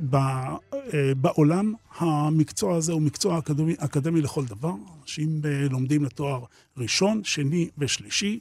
יש לאוניברסיטת הטכניון של סידני. למשל, יש לו אה, מחלקה שלמה שמתעסקת במדע פורנזי, ומרבית האוניברסיטאות אה, בעולם, גם בארצות הברית, אה, באוניברסיטאות החשובות. בישראל, לצערי, אה, נוכחתי אה, שאין שאין? פעילות אה, אקדמית 아, לחלוטין, וכבר ב... עם שחרורי ב-2012, פעלתי כדי uh, להכניס את, uh, את המדע הפורנזי לאקדמיה הישראלית. זה אני, קרה? אני שמח שבאוניברסיטה העברית יש ארבע תוכניות די, היום וואו. למדע פורנזי תואר שני, וכמובן תואר של, שלישי, מי שמחליט uh, ללמוד uh, תואר שני או לבצע את המחקר. בתחום הפורנזי לתואר השלישי. שתי תוכניות הן בפקולטה למשפטים, שהן מיועדות בעיקר לעורכי דין, אה, אנשי קרימינולוגיה שרוצים להתעשר במדע הפורנזי, הם מקבלים גם אה, כלים אה, מדעיים, הם לומדים מה זה כימיה, ביולוגיה, אה, מדע פורנזי, אה, והתוכנית השנייה היא בפקולטה לרפואה, שבה אה, לומדים את המדע הפורנזי יותר בהקשר המדעי, והיא מיועדת בעיקר לבעלי אה, תארים בתחומי המדעים. וואו. טוב, אנחנו מיד גם נדבר על... אה, טוב, הזכרנו מעט סמים, הזכרנו DNA. אה, כפי, אה, כפי שהמקרה בארצות הברית אה, עסק בעניין הזה. אנחנו נדבר מיד גם על חומרי נפץ וגם על סיבים, ואולי גם על הדרך לטפל בטביעות אצבעות, משהו שנשמע לנו אולד פשנד, אבל לא. אני לכם, מחקר ישראלי חדש קובע, מיץ רימונים יכול להקטין את הסיכוי לפגיעות מוחיות בעוברים. מדובר גם במיץ רימונים פשוט שאפשר לרכוש בסופר. אם את בהיריון, קבי את הרדיו וטוסי לרכוש מיץ רימונים. ואם אתם עדיין שומעים ושומעות אותנו, נסביר, לרימונים יש אה, אה, סגולות אנטי-דלקתיות, ומסתבר שדלקת זה משהו שקשור לפגיעה מוחית בעוברים. המחקר נערך על ידי חוקרים מהקריה הרפואית רמב"ם וחוקרים מהטכניון. אנחנו רוצים לומר אה, שלום למי שערך את המחקר, פרופסור רון אה, בלוססקי, אה, מנהל שירות אולטרסאונד מילדותי, בית החולים רמב"ם, שלום לך. בוקר טוב. טוב, אז זהו, לרוץ לשתות מיץ רימונים, או להשקות כמובן את בת הזוג, בהנחה שהיא בהיריון? בהחלט רעיון לא רע. אה, אנחנו יודעים שדלקות אה, במהלך ההיריון או זיהומים של האימא אה, כרוכים בעלייה משמעותית בסיכון לבעיות נוירו-התפתחויות בילוד, אם זה אוטיזם, שיתוק מוחין ומחלות נפש. ומסתבר שחלק מהתהליך כרוך בכך שהעובר נחשף לרמות גבוהות של ציטוקינים או לדלקת, להקה חמצונית, ובמסגרת המחקר הצלחנו להראות שבמודל של חולדה, כאשר אנחנו יוצרים את הדלקת ובמקביל נותנים לאימא לשתות מיץ רימונים, בהחלט הצלחנו אה, להראות ירידה משמעותית בסיכוי לפגיעה מוחית אצל העוברים, גם בהקה חמצונית, גם בסימנים נוספים, ובהחלט אנחנו כרגע מצפים למחקר בבני אדם ש... נקבל תוצאות שיחזקו את התוצאות הראשוניות. אז רגע, מה הקשר בין דלקת, אולי באמת תוכל להסביר לנו, או למי שלא מכיר את התהליך הזה, מהי דלקת ואיך זה קשור לפגיעה מוחית בעוברים? אוקיי, אז אנחנו יודעים שבתהליך ההתפתחות המוחי אה, יש משמעות לתאים שונים. אנחנו יודעים שתאי דלקת אה, או ציטוקינים, חלבונים מסוימים, יכולים לפגוע בתאים יש תאים אוליגודנדרוציטים, שאלו תאים לדוגמה שאחראים על ייצור החומר המיילין, החומר הלבן. כאשר יש תהליך דלקת בסביבה של אותם תאים, הוא פוגע בעצם בהתפתחות של אה, תאי אוליגודנדרוציטים. בנוסף אנחנו יודעים שאקטיבציה של אותם תאים במוח גם יכולה לפגוע בהתפתחות הנוירונים, נוירוג'נסיס, ולכן יש, יש שלבים מאוד מאוד רגישים שאנחנו צריכים אה, מצב מאוד מאוזן. ברגע שיש איזושהי הפרה של האיזון, זה יכול לגרום פשוט להתפתחות לא תקינה ואפילו לפגיעה באותם תהליכים הכרחיים. ומיץ רימונים, לא כתרופת סבתא, אלא ממש כמשהו אפקטיבי, מסוגל כן אה, לצמצם את הסיכוי לפגיעה כזו. תראה, אני רוצה לסייג ולומר, מדובר בסך הכל במחקר אה, בחולדות. אנחנו אה, אה, כן הצלחנו להראות שבחולדות זה גורם לשיפור משמעותי. אנחנו יודעים שברימונים, אני לא מחדש, אה, כבר משתמשים ברימונים בבני אדם במחלות של מחלות אה, מעי דלקתיות או אפילו במחלות לב. אה, יש מרכיבים מאוד משמעותיים, הפוליפנולים, הוויטמינים, המגנזיום, שנמצאים בכמות מאוד גדולה ברימונים, שאכן יש להם תכונות אנטי-דלקתיות ואנטי-חמצוניות, שאנחנו מאמינים שזה בהכן יכול לעזור. ולכן מלכתחילה אנחנו מכוונים את זה לאותם מקרים בהיריון שאנחנו יודעים שקשורים לעלייה בעקה חמצונית או עלייה בסיכוי לדלקת.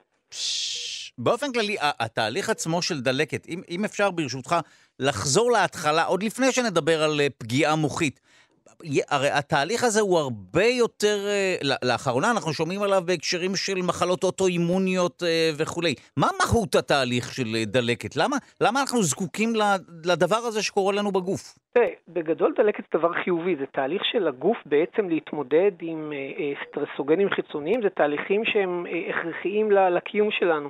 הבעיה קורית כאשר יש לנו שפעול גדול מדי של תהליכי הדלקת, מה שמיוחד בעובר, שבאדם בוגר יש איזשהו איזון בין הדלקת, הפרו-דלקת, הבא-דלקת ונגד דלקת, שביותר בעוברים, התהליכים האנטי-דלקתיים שבעצם גורמים לאיזון הם פחות מפותחים. ואז וואו. יכול להיות מצב שבו הוא נחשף לדלקת מוגברת בגלל תהליך מאוד גדול, ואז אין את אותו אפקט שאמור לאזן אותו. אבל בסך הכל דלקת זה תהליך טבעי של הגוף להתמודד עם מצבים, אה, אה, מצבים רגילים. לגמרי, אבל נשמע שכבר אה, שכחנו שמדובר בתהליך חיובי והוא הפך להיות סוג של, כן. אה, של משהו בעייתי מאוד. כל דבר שהוא מוגזם הוא כנראה לא כן. טוב. טוב, זה נשמע מרתק כמובן, ונחלץ מכאן המלצה, כמעט אה, כאילו היינו תוכנית לייפסטייל שתו רימונים, אה, הכוונה היא למשהו שהוא אה, אנטי-דלקתי, יש לו סגולות לפחות אנטי-דלקתיות, וזה עשוי להפחית, אה, לפחות סטטיסטית, את הסיכוי לפגיעה מוחית בעוברים. אני רוצה להודות לך על השיחה הזו, פרופ' רון בלוססקי, מנהל שירות אולטרסאונד וילדותי, בית החולים רמב"ם. תודה לך. תודה רבה. central organization of police specialists. Fighting crime in a future time. Protecting Empire City from Big Boss and his gang of crooks. טוב, כאן אה, פרופסור אבי דורנב, אתה צריך כמובן לעמוד עם אקדח ולהצטלם, ונהפוך את זה לצללית, וזה יהיה הסמליל של התוכנית היום. שלום לך. שלום. אתה ודאי מופתע מהסאונדים המוזרים שבוקעים מהאוזניות. נכון, אולי זה נכון יותר okay. אוקיי. לשוטרים אחרים מאשר okay. אוקיי. מומחי מז"פ. טוב, אנחנו uh, חייבים למאזינים ולמאזינות שלנו שלל עניינים שאנחנו רוצים להשלים בכל מה שקשור. דיברנו על uh, סמים, דיברנו על... Uh, התחלנו מראיות uh, פורנזיות, הזכרנו את uh, המקרה שוב של האנס בארצות הברית שנתפס כי הוא מסר לאתר של אילנות יוחסין DNA. אגב, כשמדברים על מסירה של דגימת DNA, למה הכוונה? איזה תא אני מוסר בדרך כלל? רוק. רוק? אה, מספיק רוק? כן. דגימת רוק? פנים לחי, מה שנקרא. זאת אומרת, מה זה תאים כאלה שנמצאים לנו לא- בלחי בפנים? אני לוקח מטוש, ואני מגרד את פנים הלחי, ואת זה אני שולח. אוקיי, אז בוא נשלים אה, אה, את עניין החפות. הזכרת את אה, החפות, אה, לא פחות חשוב אה, בכל מה שקשור ל-DNA, זה לא רק כמובן להרשיע אנשים, אלא לזכות. נכון. פרויקט החפות שמתנהל בארצות הברית אה, במהלך העשור, קצת יותר מהעשור האחרון, אה, נועד לבחון מחדש הרשעות של אה, רוצחים או אנשים שהואשמו ברצח ויושבים בבתי הכלא בארצות הברית. כן. הכלי של הזיהוי DNA או השוואת DNA לא היה קיים באותה תקופה, והיום הוא קיים, לכן אם, אם יש אה, מוצגים עם, עם אה, אה, דגימה ביולוגית, אני יכול להפיק מהם פרופיל DNA, להשוות אותו לאותו נאשם שיושב בכלא, ולהגיד האם הוא כן השתתף או לא השתתף, ו... או היה בזירה. יש, ו... יש פחות או יותר סטטיסטיקה או כמות בוודאי, אנשים ששוחררו כן, בארצות הברית? כן, כן? 300, 300 אנשים שהואשמו ברצח וישבו אה, בכלא, שוחררו במהלך התקופה האחרונה, במהלך העשור האחרון. וזה בארצות בעקבות, הברית? בארצות הברית, בעקבות פרויקט החפות. וואו. גם בארץ יש השלכות לפרויקט החפות. באוניברסיטה העברית יש אפילו יחידה שמתעסקת בנושא הזה. לפי מה שאנחנו יודעים או שומעים, בית כלא בארצות הברית זה משהו הרבה יותר גרוע מכלא ישראלי.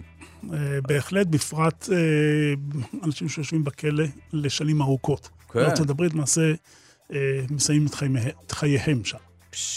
וואו, טוב, אז כמובן שהצדק יוצא לאור, וגם צריך נכון. כמובן לחפש את הפושע האמיתי. נכון, לזה קצת יותר הזה. קשה. כן. אוקיי, אז אנחנו אה, דיברנו אה, על סמים, בואו נדבר על, אה, מיד נדבר על טביעות אצבעות, בואו נדבר על השוואה בין סיבים הנתפסים ב, בזירה של חשוד, למה זה כל כך חשוב? אוקיי. קודם כל זו ראייה שהיא לכאורה אה, משנית, אבל אה, יש לה חשיבות בעיקר אה, כאשר אני רוצה לזהות מי ישב ליד ההגה אה, במקרה של תאונת דרכים או במקרה של אה, נהיגה ללא רישיון. אה, ועולה השאלה האם אותו אדם שבאמת ישב ליד ההגה, ישב ליד ההגה, או זה שישב לידו, כי כל אחד מעיד על האחר.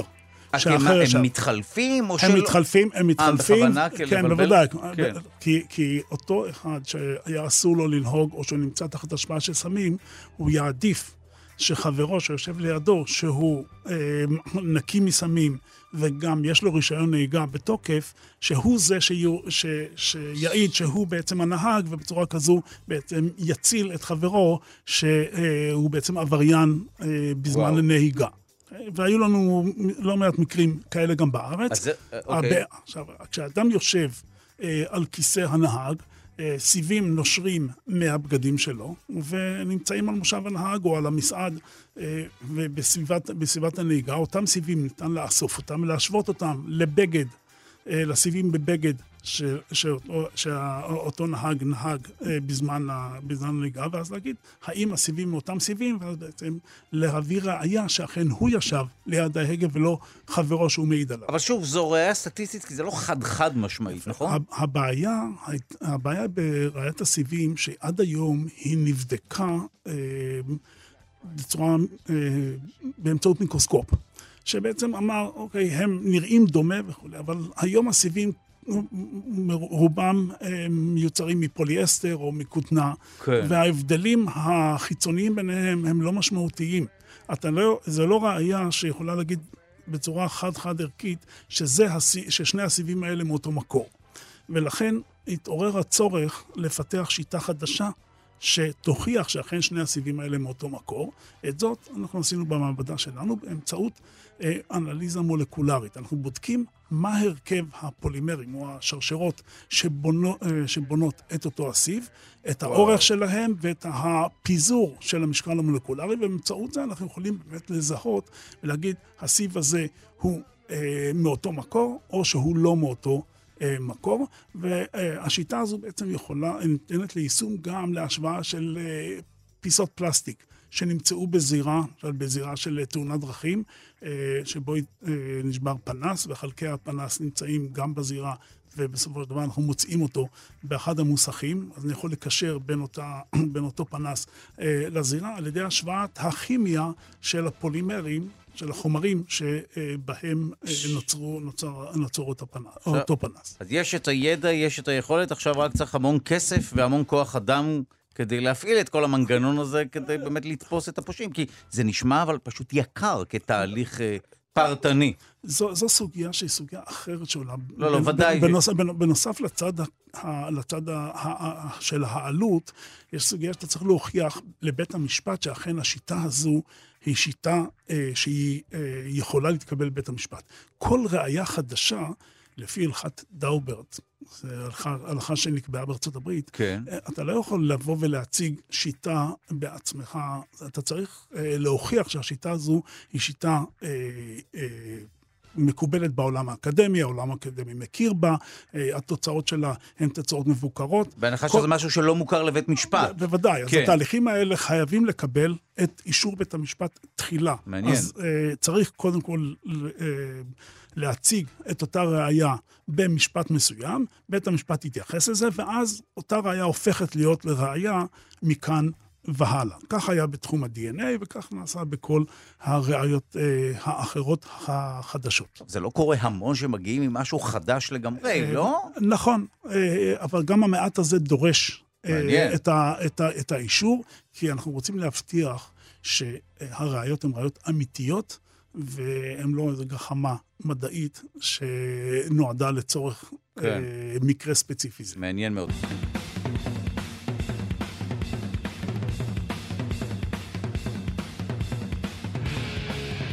האם רוק כבד הוא מפגע אקולוגי? את השאלה הזו בדק ביולוג מאוניברסיטת מיסיסיפי סטייט שערך ניסוי שבו הוא בחן את השפעת מפגעי רעש או זיהום רעש על המערכת האקולוגית ועל יחסי הגומלין של בעלי החיים עם הסביבה והתוצאות היו מפתיעות. ואנחנו רוצים לומר שלום בעניין הזה לדוקטור עדי לוי, מנהל מדעים מהאגודה הישראלית לאקולוגיה ולמדעי הסביבה. שלום לך. שלום ובוקר טוב. טוב, האם הסוגה הזו ספציפית היא מפגע רעש? אז אה, קודם כל, אה, אותו חוקר בדק, אה, כמו שאמרת, הוא בדק השפעה של רעש, הוא בדק השפעה, של רעש עירוני, אם זה סירנות, צפירות, מטוסים ממריאים, רעשים כאלה. כל הרעשים שנבדקו הם בעוצמה של 100 דציבלים. והוא בדק סגנונות אה, מוזיקה שונים, רוק, פולק, קאנטרי אה, וכו'. ומה שבאמת נמצא, אה, הניסוי הזה נערך במעבדה, לקחו חיפושיות ממשפחת המושיטיים, זה דומה לאותה משפחה של פרת משה רבנו. אותו מין נקרא הרמוניה אקסילידיס, ואותו מין הוא אויב טבעי של כנימה שמזיקה לגידולי סויה. בעצם הוא טורף של אותה כנימה, וכדי שהגידול הסויה יצליח, רצוי שנוכחותו אה, תהיה אה, טובה ושהוא יפעל כראוי בשדה. הוא בעצם מצמצם את הכמות של הכנימות וגידולי הסויה, ואנחנו בעצם מרוויחים מזה. אה, וכשלקחו את אותן חיפושיות ועשו ניסוי במעבדה, שכלל בעצם קבוצה של חיפושיות ש...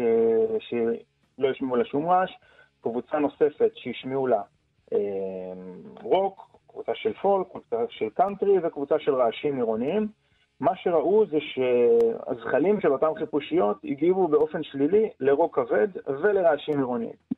אם כן, אז הזחלים הם אה, בדעתו של אבי בכל מה שקשור לרוק כבד. יכול להיות, כן, נגד. כן, אבל, אבל אה, אותם אה, זחלים, אני, אני לא חושב שהשמעת לאביך אה, בצורה הזאת רוק כבד, כי הם האזינו אה, לרוק כבד במשך אה, שבועיים רצוף, 24 שעות, בעוצמה של 100 דציבלים. ככה שזה זה מאתגר, זה מאתגר. אבל אה, מה שחשוב לנו אה, להזכיר פה בעצם, מדובר על מחקר ראשון שבודק השפעות של זיהום רעש, זהו, לאו אה, דווקא מוזיקה. האם באמת, אלא- אה, כן, באמת בוא נרחיב באמת את, ה, את הדיון אה, בנושא רעש. רעש, אה, שכמובן אנחנו מפיקים בצורה מלאכותית, הרבה פעמים האדם כמובן, הוא משהו שיכול להשפיע על המערכת האקולוגית?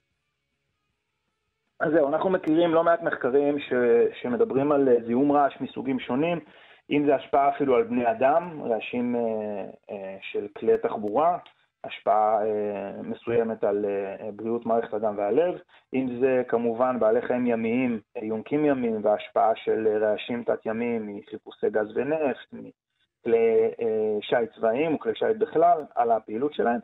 אה, ופה יש לנו בפעם הראשונה אה, בעצם מחקר שלא בודק חולייתנים, ציפורים, צפרדעים ובני אדם וכו', אלא בודק חרקים. והוא לא רק בודק את החרקים, הוא בודק את כל בעצם שרשרת, במקרה הזה שרשרת המזון, זה בעצם מייצג את מע- המערכת האקולוגית בה הם חיים, ואנחנו רואים, אה, הם עשו כמובן בדיקה, השמיעו את אותה מוזיקה, אה, אותה מוזיקה של ACDC, אה, להקה משובחת ללא ספק, למרות שהייתי מעדיף שישמיעו להם את פרל ג'ם, אבל זה בסדר. אה, אין צורך להיכנס שם למחלוקת, אוקיי. כן, הם השמיעו להם, הם השמיעו להם את המוזיקה גם לצמחים בנפרד, גם לכנימות בנפרד, וכמובן לחיפושיות. ומה שבעצם אנחנו רואים לגבי המערכת האקולוגית, זה שיש פה, יש פה פגיעה בחיפושיות, ואותה פגיעה בח- בחיפושיות גרמה לכך שהיו פי 40 יותר כנימות על, על אותם צמחים. זאת אומרת שהצמחים גדלו בסופו של דבר ב- ב-75% לעומת איך שהם גדלו אה, במצב שהוא ללא רעש. זאת אומרת, יש כאן השפעה משמעותית, עצם זה שהרעש פוגע, וכנראה הוא פוגע, הוא גורם איזושהי הסחה לחיפושיות, הוא פוגע בהתנהגות שלהם, מפריע להם בהתנהגות האכילה שלהם, ופוגע בתפקוד שלהם. אז יכול להיות ש... זה גורם לכך שיהיו יותר כנימות, והצמחים נפגעים. האם אפשר להשתמש במוסיקה כהדברה ביולוגית? למעשה להשמיע להם את סטטיק ובן-אל, טו דו בום, או בואו נעדכן את השיר אה, שוקובו או מוקובו, ת- תזכיר לי, אה, אה, יכול זוכר את להיות, צריך האחרון? לבדוק את זה, אבל... אה, גומי גם, אוקיי, זה נזכרתי. לא עזרת לי, אה, אוקיי. אה, בלי קשר לסטטיק ובנר, אה, אנחנו יודעים שהדברה, יש לנו הדברה טבעית, מעבר להדברה כימית שמפזרים בסוף, יש לנו הדברה טבעית שהיא בעצם המערכת האקולוגית, שכוללת ציפורים וכוללת חרקים וצרעות הפליות, ובעלי חיים בעצם אה, שבאופן טבעי נמצאים בסביבת השדה והם יודעים להדביר חלק מהמזיקים שלנו. ואנחנו רואים פה, אה, וזה מאוד רלוונטי אצלנו כאן בישראל, כי יש קרבה בין אזור עירוני, אזורים עירוניים, אזורים מאוכלסים, לבין האזורים החקלאיים. אנחנו רואים שזיהום רעש משמעותי, רעש עירוני או אה, מוזיקה חזקה, אבל זה מייצג גם רעש של מנוע של טרקטור, מנוע ממוצע של טרקטור. אה, זיהום כזה פשוט יכול לפגוע לנו בהגנה הטבעית שיש לנו על הגידולים החקלאיים, באויבים הטבעיים של המזיקים. וזה אה, מאוד מעניין. כמובן שצריך להמשיך לבדוק את זה בשדות, אפילו שאני צריך למצוא שדה מרוחק שיהיה אפשר להשמיע בו ב-100 דציבלים אה, רוק כבד, אה, אבל אה, צריך להמשיך ולבדוק את זה גם בשדות, כי זה ניסוי שבסופו של דבר נבדק במעבדה, אבל הוא נותן לנו כיוון מעניין לגבי השפעה של זיהום רעש על מערכת אקולוגית שלמה. אה, וזה מה שאנחנו צריכים להיות מודעים אליו. טוב, זה נשמע אה, מרתק. תודה רבה לך, דוקטור עדי לוי, מנהל מדעים מהאגודה הישראלית לאקולוגיה ולמדעי הסביבה. תודה לך. תודה לכם, המשך.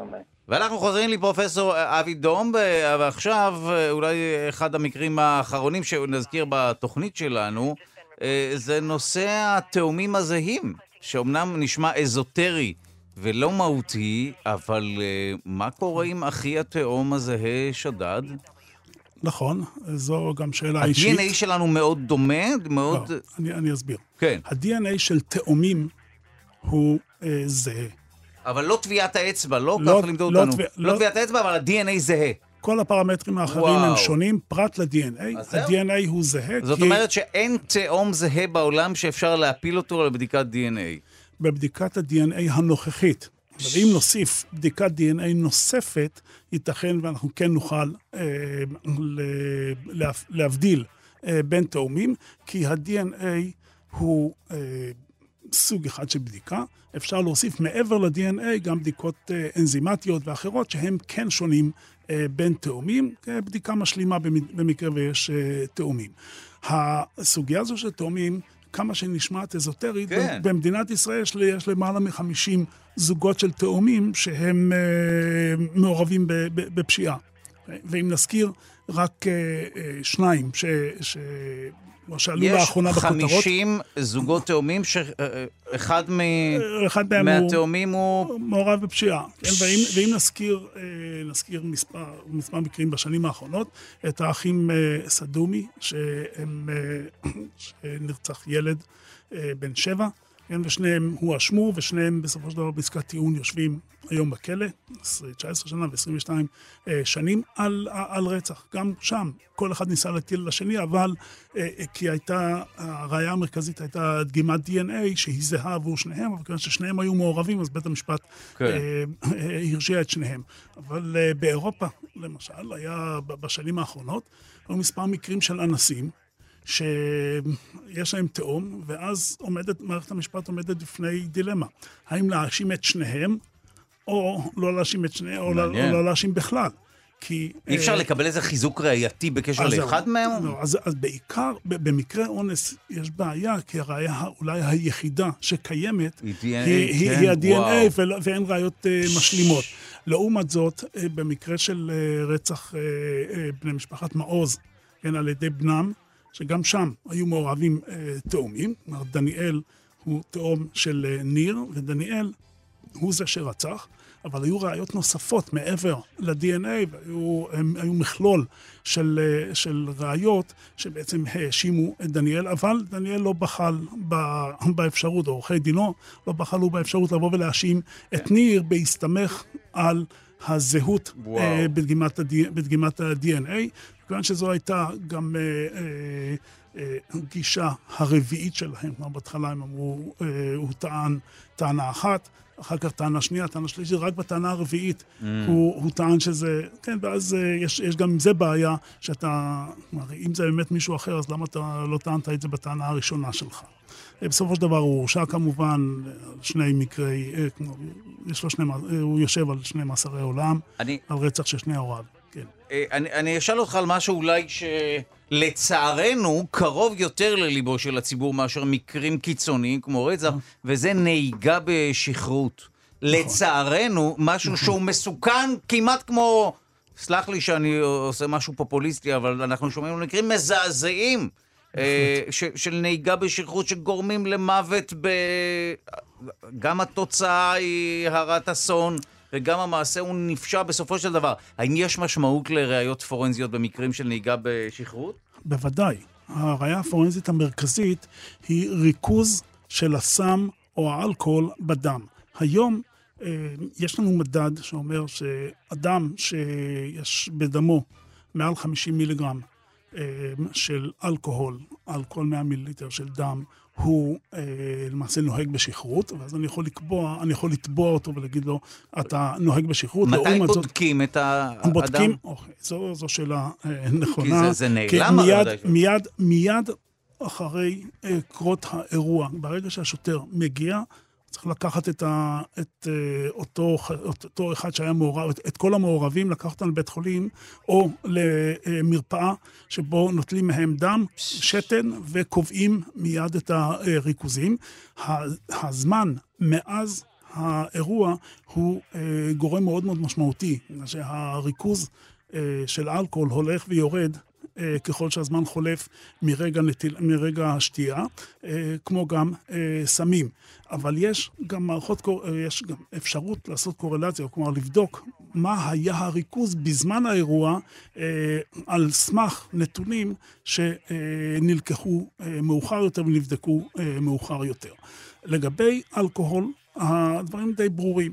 לעומת זאת, לגבי סמים אחרים, אין מדד תחתון של מה, מאיזה אה, רמה אה, נחשב הבן אדם נהיגה אה, שהוא נוהג בסמים, תחת השפעה של סמים, ולכאורה כל ריכוז שהוא, שנמצא בדמו, יכול להפליל אותו.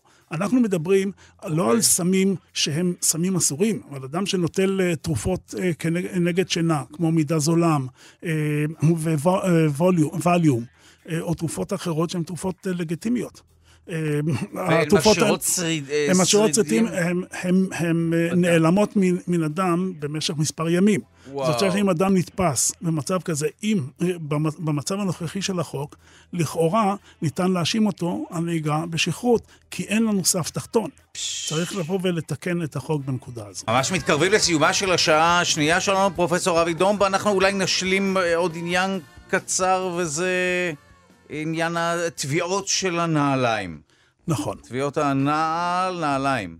נכון. עקבות נעל. עקבות, כן, נכון. עכשיו, עקבות הנעל נמצאות בזירה, ונתפס חשוד שנעליו אה, עליו, ובודקים את אה, מבנה הסוליה, לראות אם הוא תואם את הסוליה כפי שהוטבעה אה, בזירה.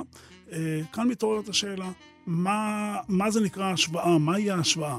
אז אם יש פגמים מאוד מהותיים בסוליה, בסוליה, אזי הפגמים האלה הם אה, ניתנים להשוואה והם, ו, ויש איזו רמת ודאות גבוהה שאכן העקבה היא מאותו הנעל, ואז אני יכול לקשר בין החשוד שנתפס לבין... אבל צריך למצוא משהו מעבר להטבעה עצמה, נכון? ההטבעה, מעבר, כן. ההטבעה עצמה היא צריכה להיות שעם כל הסימנים גם הקטנים. משהו ייחודי, כן. כן. נכון, מספר הנעל וואו. וסוג הנעל כן. זה פחות משמעותי, בגלל שכולנו נועלים נעליים. נכון, נכון, פחות או יותר את אותם נכון. uh, הסוגיה זוגות. הזו, הסוגיה הזו עלתה במיוחד בפסק דין מצגורה, שבו השופט הנדל, שופט בית המשפט עליון, הוא uh, לכאורה uh, הטיל ספק או הוריד uh, בצורה משמעותית את uh, משקל הראייה של עקבת הנעל, שהוא לא אהב את, ה, את הדירוג אה, הסטטיסטי של רמת הוודאות.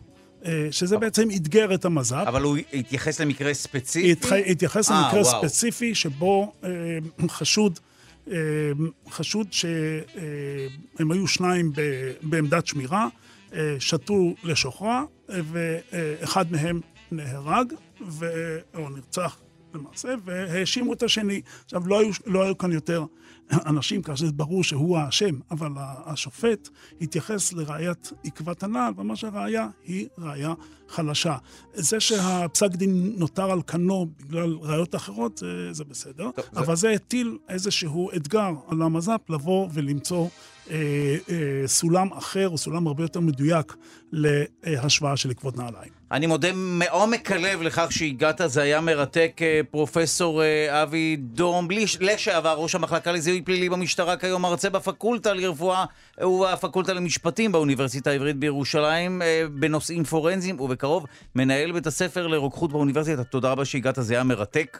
ואפשר עוד להמשיך לדבר, אני משער שיש עוד תתי סוגיות רבות כמובן שאפשר להשלים. אה, תודה רבה לכל מי שעמל על המשדר הזה, רז חסון וליטל אמירן, על ביצוע הטכנית די.ג'י אלון אה, מקלר. תודה ליגאל שפירא שמלווה אותנו, מיד אחרינו יובל מלכי, עם תוכניתו הפופולרית היסטוריה לילדים, והפעם יובל יספר על יוהאן סבסטיאן באך.